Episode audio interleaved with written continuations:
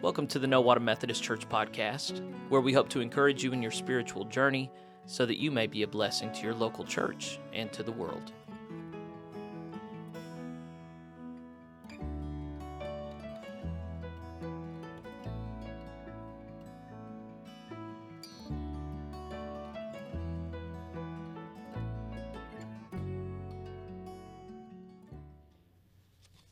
This point that we turn to God's holy word, and the rest of our service is spent meditating upon what God has said and who He's calling us to be.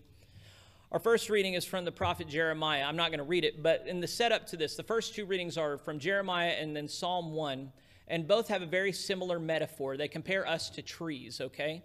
And a tree is good when it produces fruit, right? And so, very advantageous to a tree. I don't know if anybody's ever looked at a satellite view of the Nile River in, in uh, Africa. It flows north and empties into the Mediterranean. It's surrounded by desert. And then if you look at the satellite view, all of a sudden it's just this green strip because uh, plants grow very nicely next to bodies of water. And so in both of these readings, we are compared metaphorically to trees planted by water that produce fruit in due season. And so what, what we're going to hear this Jeremiah passage, and then I'm going to ask you okay, what does the fruit represent? Um, and then also, what's the warning here? Because in both it says some people are good and they're like trees, and other people are not good and they're not like these trees. What's the difference? What, what things does it focus on that make, hopefully, we're the good ones, right? Hopefully, we're the ones. Well, I just about answered my own question. Let's talk about what makes the good trees good, and, um, and then we'll move along. So I'd welcome our first reader forward. Our first reading is from the prophet Jeremiah, chapter 17, verses 5 through 10, which you can find on page 1203 of your Pew Bibles. Listen to the word of God. This is what the Lord says Cursed is the one who trusts in man, who draws strength from mere flesh, and whose heart turns away from the Lord. That person will be like a bush in the wastelands. They will not see prosperity when it comes. They will dwell in the parched places of the desert, in a salt land where no one lives. But blessed is the one who trusts in the Lord, whose confidence is in him. They will be like a tree planted by the water that sends out its roots by the stream. It does not fear when heat comes, its leaves are always green. It has no worries in a year of drought and never fails to bear fruit. The heart is deceitful above all things and beyond cure. Who can understand it? I, the Lord, search the heart and examine the mind to reward each person according to their conduct, according to what their deeds deserve. This is the word of the Lord. Okay, so I think we'll come back to what is the fruit being produced. Let's answer the question though what's the difference between the people who are trees planted by water versus the bushes in the desert? What do they do differently? Did anybody catch it in this reading? So they do serve the Lord, but what do they not do? What, what, do, the, what do the bushes do that the trees don't do? Cursed is the one who, huh? Who trusts in man. That's the thing it focuses on here. It's an idolatry of trusting in people. Okay? And a lot of people nodded their heads in Delaware whenever I was talking about this. Oh, yeah, trusting in people over God, that's bad, that's bad. And I said, okay, well, okay, what's it talking about specifically here? Does anybody do this? And they looked at me for a little bit and then they said some uncomfortable things. So I'm going to let you say some uncomfortable things. How do people idolize other people? How do other people put their trust in people rather than God? Where do we see this in the world? Actors? Did you say actors?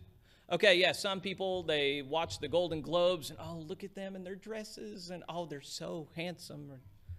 I don't identify with this. I think that's silly. I'm sorry, guys. If anyone's into, well, I'm not sorry, actually. If you're offended, you should be. it's silly. Don't worship celebrities. Okay, other, other people we want to put our trust in. Government. Okay, so, yeah. Yeah, we, we live in a culture that very much worships politics. Um, and when you turn on the news, it really points you toward uh, certain figures. The, uh, a great example was our, our uh, not current, well, maybe our current president a little bit. I'm sure there are some churches that just think Joseph Biden is just the greatest thing since sliced cheese. I don't know.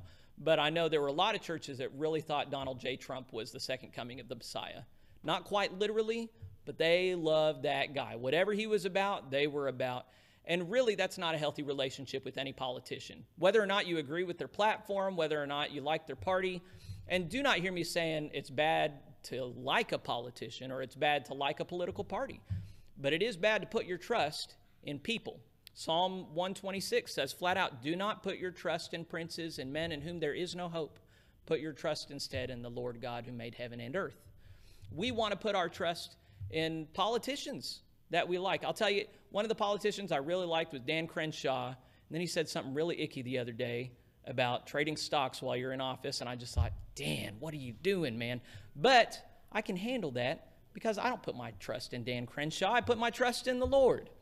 But there are a lot of people who, well, heck, if, if Donald Trump said it, well, then I've changed my mind and I'm with him all the way. Or, hey, if the Democrat Party says this, well, I, I this is a way that we can really elevate people to a place they don't belong.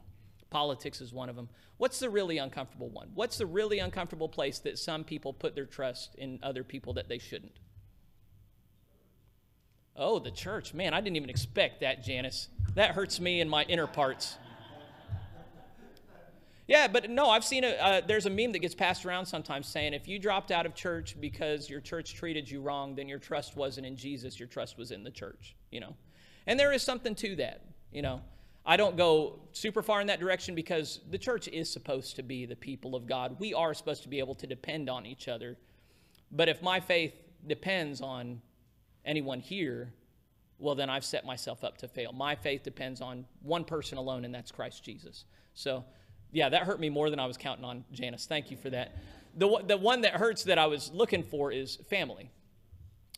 We have a, the number one thing that competes for our affections is family, 100% of the time, and family is made up of people. But you'll find all kinds of people that will compromise their faith based on who they're related to.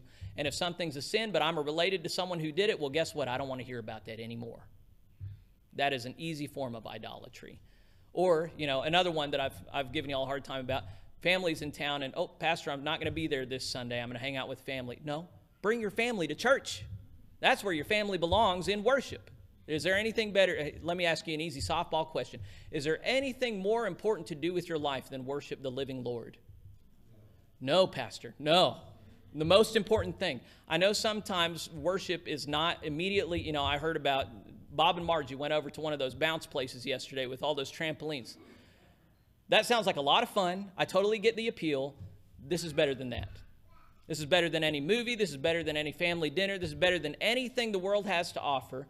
Now, it's not to say don't do those things, it's just to say put your priorities in place. And the moment people try to take the place of God is the moment your faith becomes void. And we're going to hear more about that in our First Corinthians reading. The only other things that I want to highlight from this, I love you guys. I'm saying hard things, and y'all are just smiling at me like, Jeffrey, you're such a jerk, and we love you.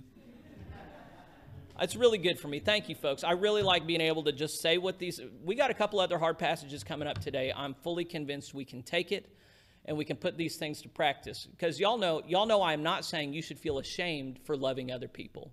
I'm just saying put things in their proper place. That's all I'm saying. That's what Jesus will say here in a bit. Now, here's another hard thing. This was in Jeremiah 17, verse 9. The heart is deceitful above all things and beyond cure. Who can understand it? Is that good news or bad news? That's bad news. Who here has a heart? If you don't raise your hand, I'm worried about you. I give y'all easy softball ways to engage. I have a heart. I'm not raising my hand though. Everybody here has a heart. All of us, who here has feelings? You know, the, the heart is the seat of feelings. It is very difficult to have strong feelings and to go, know what? My heart is deceitful and beyond cure. I cannot trust my heart. Well, if you can't trust your heart, what can you trust? I just set you up for this. What do we trust if oh, you just you, you can't even say it? That guy up there. it's true. Yeah, the, the, the Father. Yeah, we trust the faith once and for all delivered to the saints, even when it, our hearts do not testify to its truth. You know, this is how all sin gets justified. Why do people sin? It's not because they're idiots, it's because they're following their hearts. Sin feels good, sin, sin sounds right. It's just that it isn't. And we need to learn to deny our hearts so that we can walk in righteousness. If you don't learn to deny your heart, you're done for. Doesn't matter how much you say you love Jesus, you're never going to choose him. Your heart is always going to whip you around. Satan is so good. He's got little hooks. He just hooks your heart around. He just yanks you wherever you want to go. It's like, you know, when you got those, I know I've talked about this from the pulpit before. You, you got a bull and you got its nose pierced, and you can just yank it around wherever you want by its nose. That's, that's what we're like. And Satan has got our hearts pierced, and he can just yank us around wherever we want until we get that freedom from, from sin from our hearts. And then we go, No, I'm going where God directs me to go. It says it's beyond cure. This was written before Jesus. The tradition we're a part of says sanctification is possible. The, the cure for sin is Jesus. And we're going to talk about this in our, our New Testament lesson. But did anybody notice the bulletin image today? For as in Adam all die, this is Adam on the left, so also in Christ shall all be made alive. That's Christ on the right. You see the, the blood on his hands from the piercing. So Christ is the one who gives us the new birth, who frees us from the power of sin and saves us from the slavery to sin that we have. So we're going to talk about that more. Um, the last final thing to focus on was in verse 10. It says, I, the Lord, search the heart and examine the mind to reward each person according to their conduct, according to what their deeds deserve. This is called judgment. And does God judge? Is he a gracious judge? Yes, he is a gracious judge. He's merciful. Oh man, I'm so glad he doesn't judge me for all my sins. That's why we have a cross right in the center of the worship space. We remember that Christ's atoning blood covers our sins and makes us worthy of the kingdom despite our sin. But even so, does God punish unpenitent sin? Absolutely. It's the same in the Old Testament and the New Testament. God punishes sin. May we never forget. We can never be lackadaisical about sin. God looks at how we live, He judges accordingly. Let's do something right about that. Let's move on with worship for now. All right, Psalm 1. It's on page 738 of your hymnals.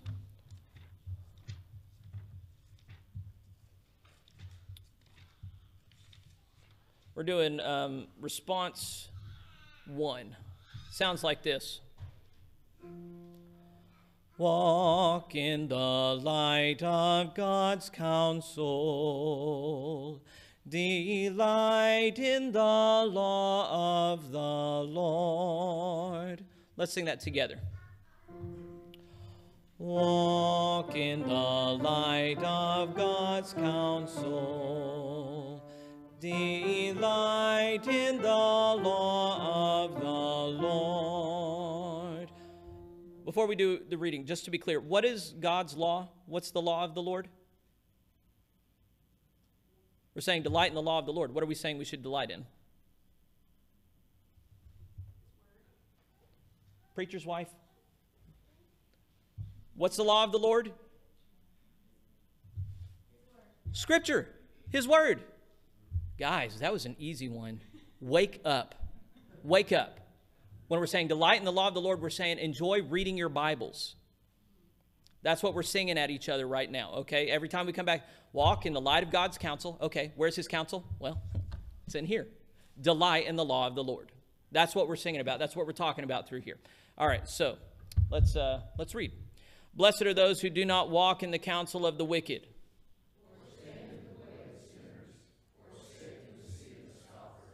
But their delight is in the law of the Lord. They are like trees planted by streams of water that yield their fruit in season, and their leaves do not wither.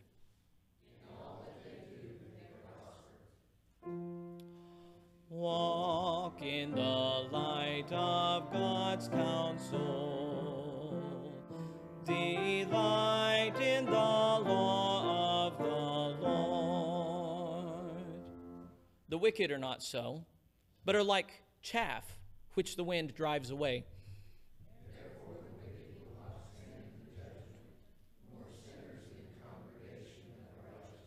For the Lord knows the way of the righteous. Walk in the light of God's counsel. delight in the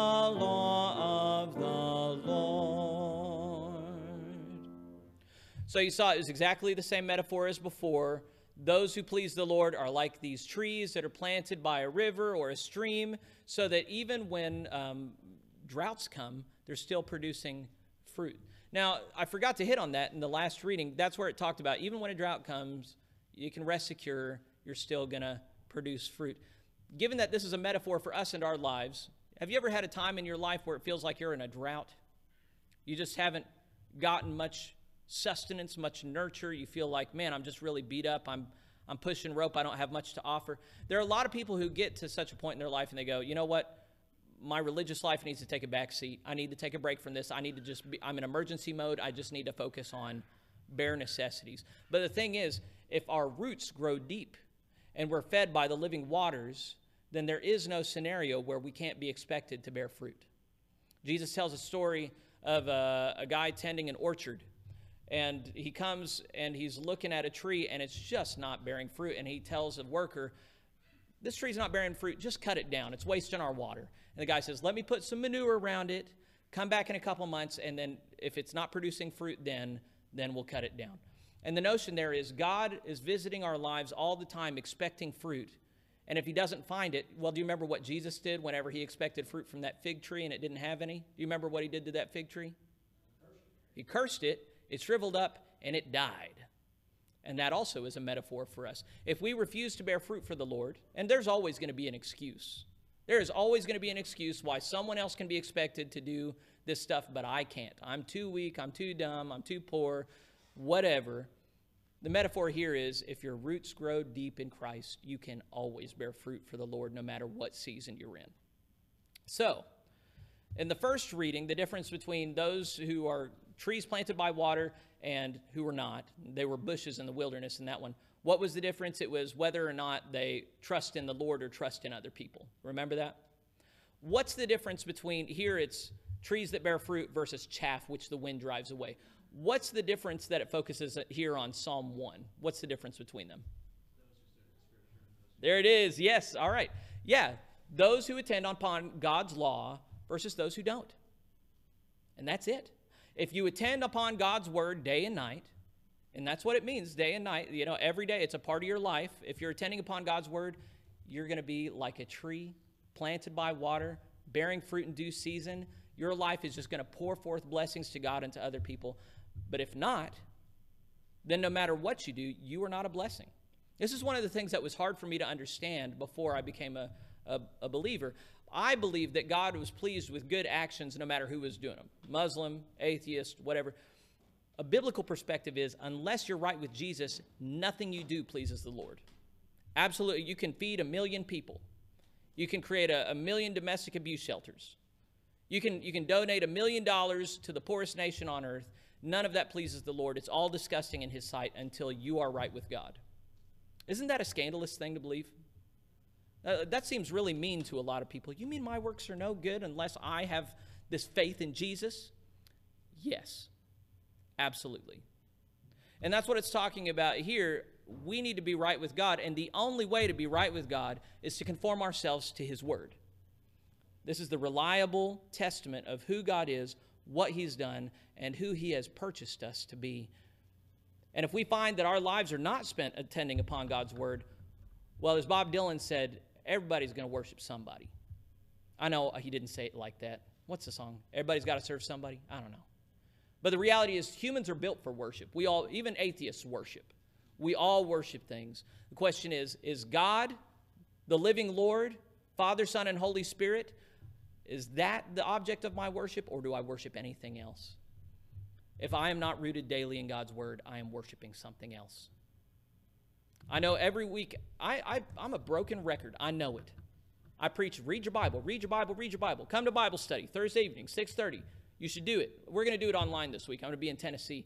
But come to it. I put a link on Facebook, on our, our Facebook page. Click on it. We talk about the Bible. You don't have to have any base level of knowledge. Anyway, I say the same thing every week because it's just as important this week as last week. If I'm not preaching repentance, if I'm not preaching reading your Bibles, if I'm not preaching denying yourself and following Jesus, then I am a charlatan preacher and I should not be in the pulpit. My job is not to, to, to please itchy ears who want to hear something new. I preach the same gospel every week, every month, every year because the gospel doesn't change. If you read my uh, article I sent out on Friday, I talked about how anytime you turn on the news, the science has changed, right? And how frustrating that is. We're expected to live kind of schizophrenically. Oh, this is the thing we do now. No, no, new science, we do this thing now. Guess what? Religion never changes. The truth of our faith never changes. You open up your Bible five years, 10 years, 20 years from now, same exact message. And you look at Christians 100 years ago, 1,000 years ago, 100 years from now, until Christ comes, Christians are going to look the same. We're going to live the same. We're going to have the same principles. We're going to practice the same disciplines. There is nothing new under the sun, as it says in Ecclesiastes. God is the same yesterday, today, and forever. And that is a comfort because a God who changes would be a terror to us. We'd be going, well, how do we follow him? Who is he now?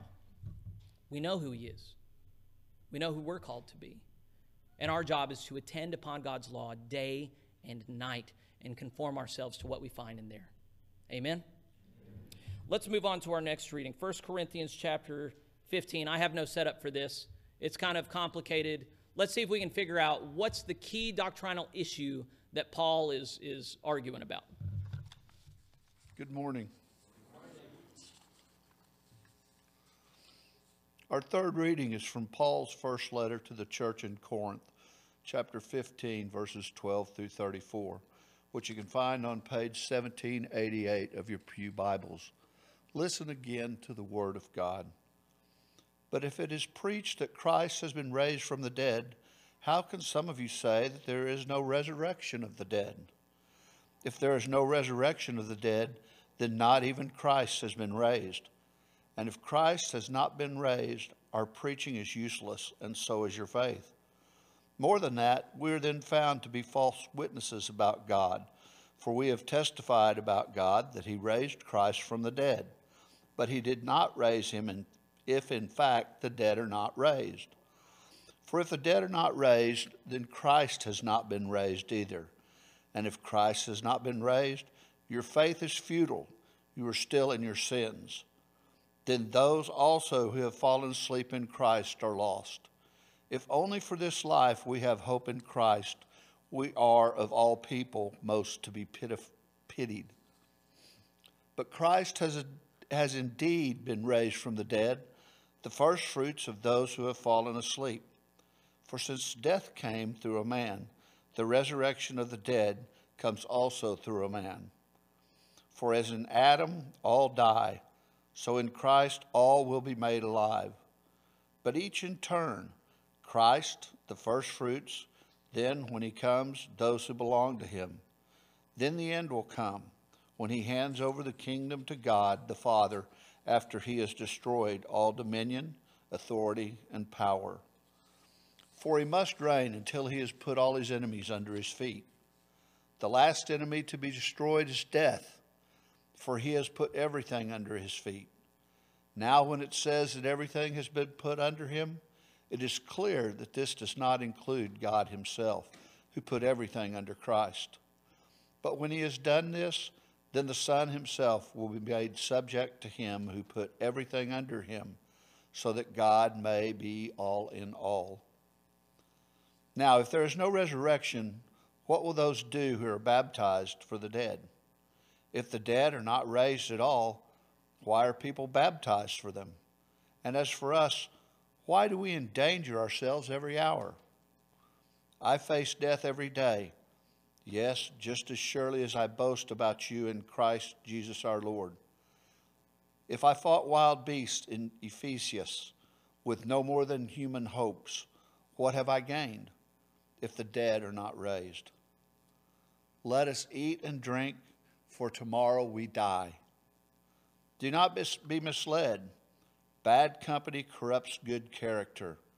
Come back to your senses as you ought and stop sinning, for there are some who are ignorant of God. I say this to your shame. This is the word of the Lord. Thanks be to God. Come back to your senses as you ought and stop sinning, for there are some who are ignorant of God. I say this to your shame. Is this a charming and whimsical way to correspond with people? why on earth did people preserve his writings when he was so mean? Because it's the truth. The truth hurts. We need it. I remember when I got my nose broken, I had to get a rhinoplasty, get it fixed. That hurt, but it needed to happen. I know I'm not very good looking, but I'd be so much uglier if I hadn't gone through that. It'd be so hard on you guys. I, I'm just so glad I went through that pain. That's a silly uh, metaphor, but we will go through this for medical reasons. We will go through painful things. But for some reason, people imagine that religion is always supposed to be sunflower and roses and happy times. Then they don't know what to do when they open their Bibles and Jesus is kind of mean and not very happy all the time. Here, did you figure out what the key issue is that he's, he's arguing about in here? Preacher's wife, you can talk this time. The resurrection of the dead. Early Christians believed, and hopefully modern Christians believe, that there is a day coming called the day of the Lord when Christ returns bodily, and all who have ever lived and died will be raised from the grave. They'll be coming out of the oceans, they'll be coming out of the realm of the dead. Everybody will receive a new resurrection body, and there will be an eternal final judgment to salvation for those who are in Christ and to eternal damnation for those who are not in Christ. Hopefully, what I'm talking about here is not a weird concept. But there have always been cultured despisers, some outside of the church, some inside of the church, who said, oh, that's just fairy tales. There's not going to be resurrection of the dead. When we're dead, we're dead. We follow Jesus because what he said is good life practice. But when we're dead, we're dead. Dead people don't come back to life. But you mean to tell me that worm food can come back together and be a human body? And the only faithful Christian response is yes. And you need to repent. Doesn't matter if your body was burned, if it was eaten by piranhas, it doesn't matter. Your body is going to be reconstituted and you will be judged and you will suffer bodily forever if you are not in Christ. Isn't that terrifying? And that's supposed to motivate us to do as we ought right now. But there are a lot of people who don't want to believe that. And they want to believe, oh, it doesn't really matter that much if, if I'm righteous day to day or if I'm holy day to day. God, He's not going to resurrect me. He's not going to punish me. He's not going to reward me either. I'm just, I'm going to live and then I'm going to be dead. And Paul says, What are you doing? Why are you in the church if you don't believe in the bodily resurrection? What do you think you're doing here? What's the purpose of what you're doing here? You don't believe in the bodily resurrection. You're just breathing the, the air in here. Why? He says, You guys have this practice of baptizing the dead. Apparently, whenever somebody died outside of Christ, they wanted them to be saved. So somebody would step and say, baptize me and hopefully it'll count for this other person. Now, we don't do that today because it's silly and the Bible doesn't work that way. He's just saying, this is something you guys do. Why would you do that if you don't believe there's a resurrection? Okay. He says, why would we have this lifestyle of being persecuted and risking death? I mean, following Jesus, Jesus' call is essentially follow me and die. He who would uh, follow me, let him deny himself, take up his cross. What does a cross do? It kills you painfully. Anyone who would come after me, let him deny himself, take, his cro- take up his cross, and follow me. That is not a smart way to live if this is the only life you've got. You know, uh, YOLO, you only live once. If this is the only life we've got, he says, let us eat and drink, for tonight we, we die. You know, that's, that's something ancient pagans said who didn't believe in an afterlife. They just said life is about eating and drinking, getting as much pleasure as you can now, because someday we're dead. And wouldn't you know it, that's how our culture lives. Let's get as much pleasure as we possibly can. Let's live as long as we possibly can. Let's fight off death as, as desperately and crazily as we can. And then someday we'll die, but we just won't think about it because then it's just over. That is the religion that this country believes in. True religion believes that this is just the beginning. And that everything I do on a daily basis proceeds out to eternity. And my life is lived either as a testimony to the living Lord or it's lived as a testimony to the evil one. But there is no neutral way to go through life. And there is no way to go through life in a way that neither pleases nor upsets the Lord. In your daily life, you are either pleasing and serving Him or you are spitting in His face, and that's it. And all of this hinges on a very core doctrinal principle the bodily resurrection of the dead. There are a lot of people who get real fed up with, with doctrine. They say, Don't give me doctrine, just give me Jesus. Well, who is Jesus? Tell me who Jesus is, and you're going to be doing theology. He's the only begotten Son of the Father, lived, died, and was resurrected, and sits at the right hand of the Father. I mean, you tell me who Jesus is, and you're doing theology. And what Paul says here is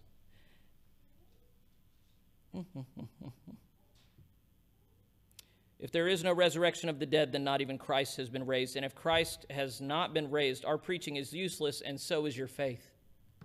Are those fighting words? Your faith is useless. Coming and sitting this, this, this pew every Sunday, giving your money to the church, getting your kids baptized in the church, all of that is useless if you don't have the right doctrine. Those are fighting words, those are hurtful words. But we already covered this. Why are they preserved? Because they're true and we need to hear them.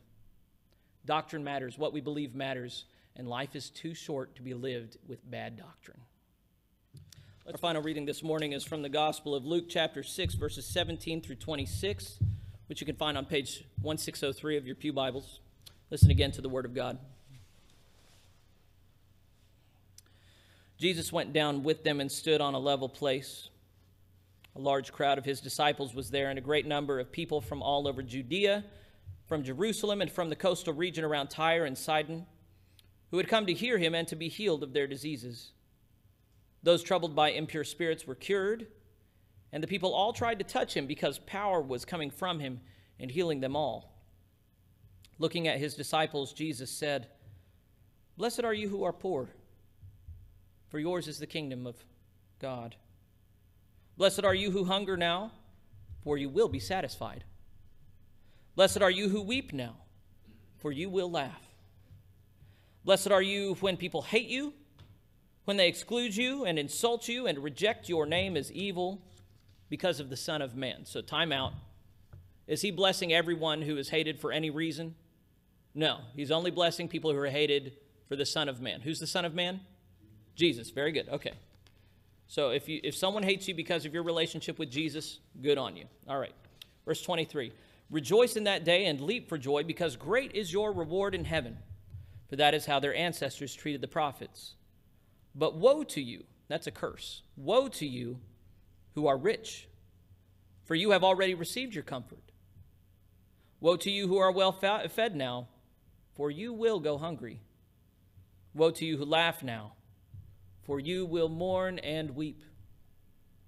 Woe to you when everyone speaks well of you, for that is how their ancestors treated the false prophets. This is the word of the Lord. This, to be honest with you, this is one of the most offensive portions of Scripture to me. A lot of people read it and they don't feel threatened, and I don't know why. Because Jesus outright says, You're in bad shape. Your eternal fate is in bad shape if you're rich, you're well fed, you're happy, and everybody likes you. That's what we all want. These are the four things, these are like the four core things everybody wants, you know? And then he blesses us if we are poor, hungry, sad, and hated. I think this, this scripture can create some kind of warped people, to be honest with you.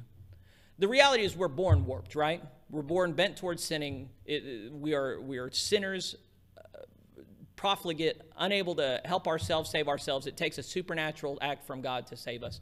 Even so, the scriptures, if they're not held in the context of the whole testimony of scripture, I think they can warp us as well. I don't think Christ died to make us intentionally go out and starve ourselves and make people hate us and, and just be miserable. You know, you, you know what self flagellation is? In, in medieval Europe, there were some people who they believed that Christ just wanted us to suffer, so they'd make these whips that they would just whip their backs.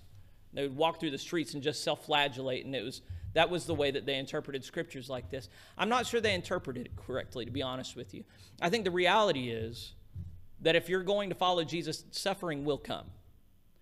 I think the reason Jesus, you know, at one point Jesus said, He who um, desires to follow me but does not hate father or mother cannot be with me. I, I butchered that, but at one point he says, hate father and mother. He recommends it. Jesus, I mean, when you look at what comes before and what comes after, Jesus is not trying to make us hate our families. But he is trying to make sure that we choose God over our families. He said, Do not think I come to bring peace. I bring a sword. I come to divide father from son and mother against daughter. And he goes down this whole list of things. He says, he uses this extreme language for us to examine ourselves and go, Where are my priorities? Am I willing to be holy when it's going to cost me some money? I think that's what he's saying. Bless, why he's saying, "Blessed are the poor, woe to you who are rich." He's making us look at ourselves and go, "Okay, I'm kind of rich. I mean, by worldly historical standards, we're all rich, you know. But even so, some of us are richer than others. Okay, well, how is it that money is compromising my faith? Maybe, maybe the answer is not at all. But I've generally found that the more people, the more money people have, the more tightly they hold on to it, and the more tempting it is to worship it. Or how about food and comfort?